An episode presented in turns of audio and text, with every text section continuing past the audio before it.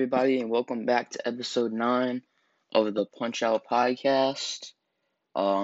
First episode since opening day, so we should have some fun things to go over. First of all, I'm gonna take a quick look at the standings real quick. I know season's only been going for about a month. About a week. Most teams have only played 7 games, but still standings look pretty normal as they should. Just being which teams will be leading their division and which teams will be in last. So go ahead and run through that. In the American League East, we have the Orioles at 4-3 at the top of the division. Then we have the Red Sox at 4-3 after being swept in their first series. They won 4 games in a row somehow. The Yankees are 3-3 after dropping their last game against the Orioles. The Blue Jays are 3-4, and the Tampa Bay Rays are 2-4 at the last spot of the AL East. Now the AL Central, we have the Minnesota Twins in first, 5-2. Kansas City Royals are 3-3. Detroit Tigers are also 3-3. They're having a pretty decent start to the season. And the Chicago White Sox are 4-4. And to take the last spot in that division, the Cleveland Indians are 2-3. Now the AL West, the Houston Astros are one of the best teams in the league so far, with only 1 loss on the season. They are 6-1, followed by the Angels at 5-2.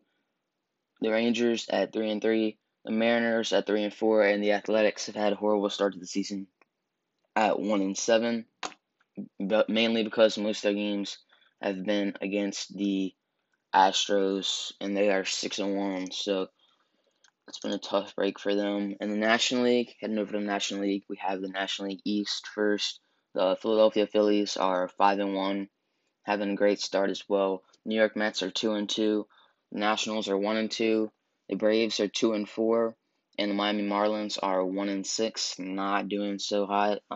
They started off really well last year, and a lot of people expected them to do great, but it was just shortened season, so I don't know how it's going to play out for them. I know they have a few decent prospects, just a few, but it's not looking like a great season for the Marlins.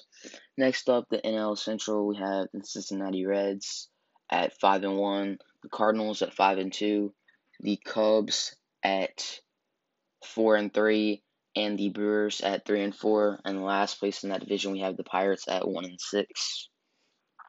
Moving on to the NL West, we have the Dodgers at 5-2, the Padres at 4-3, and the Giants at 3-3. In the bottom of that division, we have the Rockies at 3-4, and the Diamondbacks at 2-5. So now let's take a quick look at the league standings, just about who's the best team in the league and who are some of the worst teams. Obviously, the best team is the Houston Astros at 6-1, and it looks like the worst team in the league is the Oakland Athletics, just because they've played the Astros almost every game. So that's it for the standings for this week, and go ahead and move on to some scores from yesterday. Our first game yesterday was the Mets and the Marlins. I had a bizarre end to it. I know it was a tight game. It was 3-2. The Mets won that game, but towards the end of the game, the Marlins got in the gym with bases loaded, and a Mets player literally stepped on the plate and stuck his elbow out to get hit by the pitch, so they win the game, and the umpires didn't do anything about it. So that was kind of odd, but the Mets did take the win 3-2, with Edwin Diaz getting the win. Next game was the Cubs and Pirates. The Cubs won by a score of 4-2. Getting the win for that game was Jake Arrieta. He's had a great start this year. Javi Baez had a go-ahead 2-run home run in the 6th inning for the Cubs, and then they just didn't give up the lead ever since that. Next up, we had the Red Sox and Orioles. Red Sox won that by 7-3, playing the Orioles again. I believe they played the Orioles last week too, so they played, I forget who it was, but they played the Orioles and somebody else, and they're back to playing the Orioles, and they beat the Orioles this time after getting swept in the last series. Edwin Rodriguez got the win for that game. Next game was the Rockies and Diamondbacks. Both these teams are at the bottom of the NL West not having great starts this season. Rockies won that by a score of 7-3. I was really expecting the Rockies to do worse. I mean, I know the season has just started and they're only played 7 games, but Diamondbacks are 2-5 and they beat the Rockies. They only had 1 win coming into that game, so pretty impressive win by the Rockies. These teams will likely be battling for last place in the division. Maybe the Giants will be in there too, but these teams are not looking to have a great season. John Gray got the win for the Rockies in that one. And moving on, the White Sox and the Royals. Lance Lynn has been amazing these past 3 years with the Yankees, Rangers, and now the White Sox. He pitched a shutout game, played 9 innings, got the win, 6-0, only allowed 5 hits. So, pretty impressive performance from him. White Sox are going to have a great season, maybe a playoff season if they can stay healthy. But, yeah, great win for the White Sox. Moving on, we had the Twins and the Mariners. Twins have been doing awesome this season. They're a fun team to root for. They took the Mariners by a score of 10-2. Jose Barrios got the win for that one. Kind of just a blowout for the Twins on that one, 10-2. Moving on, the Cardinals and the Brewers. Cardinals got the win 3-1. They're 5-2 on the season, so that's really good. I know Nolan Arenado has been doing really good. This season he's hit like 2 or 3 home runs. He hit a 2-run homer in the 8th inning with his home debut in the Cardinals. So his first game as Cardinal at home, he hit a go-ahead 2-run home run, and yeah, that was pretty cool. 2 teams that have been really nice this season is the Cardinals and the Twins. They're both 5-2, so that'd be fun to see how they do. I think they're both the top of the division too. So moving on, the Los Angeles Angels and the Toronto Blue Jays. That was a fun game. They went into an 11-inning game. It was at the Blue Jays Stadium, which is just a single-A stadium because they're not allowed to play in Canada. And I think Mike Trout, no, it was David Fletcher. David Fletcher had a 2-run single in the 11th inning to give the Angels a win. I know that Mike Trout, he hit a home run. And since this is like a single-A stadium, it's really small. They have a bunch of things around the stadium, and I know there's like a elementary school behind the stadium, and Mike Trout even hit a home run into an elementary school, so that was really cool. Mike Trout's just a beast. Hopefully the Blue Jays can get out of that stadium soon. It's not really a nice stadium. It only can hold about like 5,000 people, I think, so it's kind of weird. In the last game of the night, I was able to stay up till this one. This was a late game because it was in Houston. I think it ended around like midnight or something. But the Astros took the Athletics 6-2. Poor Athletics has just been playing the Astros pretty much all year, so they need to get out of that. They're 1-7, like I mentioned, and the Astros are 6-1. Christian Javier got the win for the Astros, and that was all the games for yesterday. And now we'll take a quick look at the games that are coming up today. Our first game today is the Yankees and Rays. I believe that should be on MLB TV, free game of the day or whatever. I'm not sure, but I think it is. Next game at 4 o'clock, we have the Nationals and Dodgers. That should be a really good game. Nationals have been doing pretty good this year, and I think the Dodgers kind of fallen off. But it should be an interesting start. The Giants home openers today, so that should be fun against the Rockies. That's at 4:30. Hopefully the Giants can get the win for that one. Then moving on, the Angels are back at the Blue Jays again. The Tigers are playing the Indians again at 7 o'clock. That should be a fun one. I know the Tigers have been doing really well, so that should be a good game. The Phillies are playing the Braves. Phillies should win that game. Braves have not been doing that well this year, so Phillies have had a really nice start to the season. I think they've only lost 1 game. They're winning their division, so that should be a really good one at 7 o'clock. 8 o'clock, we have the Padres and Rangers. Should be an easy win for the Padres. Also at 8 o'clock, we have the Athletics again at the Astros. I think the Athletics can finally get a win today. If not, that's just brutal. They'd move to 1-8 on the season, so that would be not good. And I would also put the Astros to 7-1. Next In the final game of the night at 9:30, we have the Cincinnati Reds at the Arizona Diamondbacks. Should be an easy win for the Reds. And so that's all for the today's games. We only have like 20 teams playing today for some reason. Yeah, it's weird. It's basically every day. Besides tomorrow, I think every team is playing tomorrow. So that's about it for today's schedule. Moving on to some stat leaders for 2021. Yermín Mercedes, this guy from the White Sox who made the team to start the season. He's never played in the MLB before. I believe he's had like one at-bat like last season. But made the team this year. And he went 8-for-8 to start the season. I think he even went to like 10-10, and then it broke up. And then he went like 3-for-4, but he had like a 2-home run game, so it still wasn't that bad. So he's doing insane. Literally nobody knew who he was. He's not like a top rookie or anything. He's been doing amazing. He's batting .556, leading the league by almost 100 in batting average. Also, another rookie, Jonathan India, has a .476 batting average. He's second.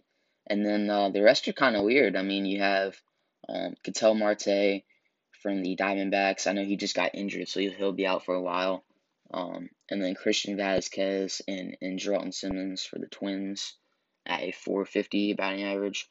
Pitching, Connor Brogdon, the Phillies reliever, is leading the league in wins. He has 3 wins on the season. And their bullpen has really stepped up this year, which I think that's why they're doing pretty good. Also, Jake Arrieta has 2 wins, as well as Jose Barrios, Giovanni Legos, and Emilio Pagan, which I think that's tied with a lot of players, but... moving on to home runs, we have 4 guys that have hit 4 home runs on the season. That's Nick Castellanos, Byron Buxton, Tyler Naquin, and Ryan McMahon. A lot of these stat leaders you wouldn't think would be at the top, but again, it's just the beginning of the season. We've only played 7 games, so a lot should change in the next few weeks. Also, Nelson Cruz is 5th on the list with 3 home runs. ERA, obviously the whole league has like a 0 ERA, but for some reason Steven Strasburg is at the top. RBIs, Nate Lowe has the most, he has 14, and Tyler Naquin at 13, JD Martinez at 12, Jonathan India at 10, and Whit Merrifield at 9. Mark Melanson and Alex Reyes are both tied at 3 saves on the season. Another nice pickup for the Padres. Mark Melanson, he's a really good reliever. And we have a bunch of guys tied at 2, including Alex Colon, Raciel Iglesias, and Diego Castillo for the Rays. Hits, Yermín Mercedes, like I mentioned earlier, he has 15 hits on the season. He's done absolutely crazy. I know his batting average is only .556 now, so he must have kind of leveled out. He must have had, like, I don't know, probably about close to 30 at-bats now. So he's probably like 15-for-28 or something like that. So it's kind of falling off a bit, but we'll see what happens. JD Martinez second with 13, as well as Cedric Mullins, and fourth is Ketel Marte again, which I just mentioned he got injured, so that's kind of unfortunate. Diamondback's best player for a few years now. And Christian Vasquez again with 11 hits. He's been on this list a few times. Somehow one of the Red Sox best players this year. Strikeouts, Shane Bieber with 24, and first Garrett Cole 21, Trevor Bauer 20, as well as Jose Barrios and Corbin Burns and a few other guys in third place. Stolen bases, we have Ramon Laureano with 4, as well as Garrett Hampson. Third place is Javier Baez with 3, and then we have a bunch of guys tied in fourth with 2, including Marwin Gonzalez and Miguel Rojas, and that's about it for your major stat leaders. Nothing too crazy yet. I know it's just the first week, so we'll see some changes in the next few weeks or so, but that's how it's looking right now. Not many huge news to talk about. I know Yermín Mercedes, who I was talking about earlier, he had a 485-foot home run yesterday, so I have no clue. This dude's a beast. I don't understand. No one even had him on their radar, so it's just to see how well he does.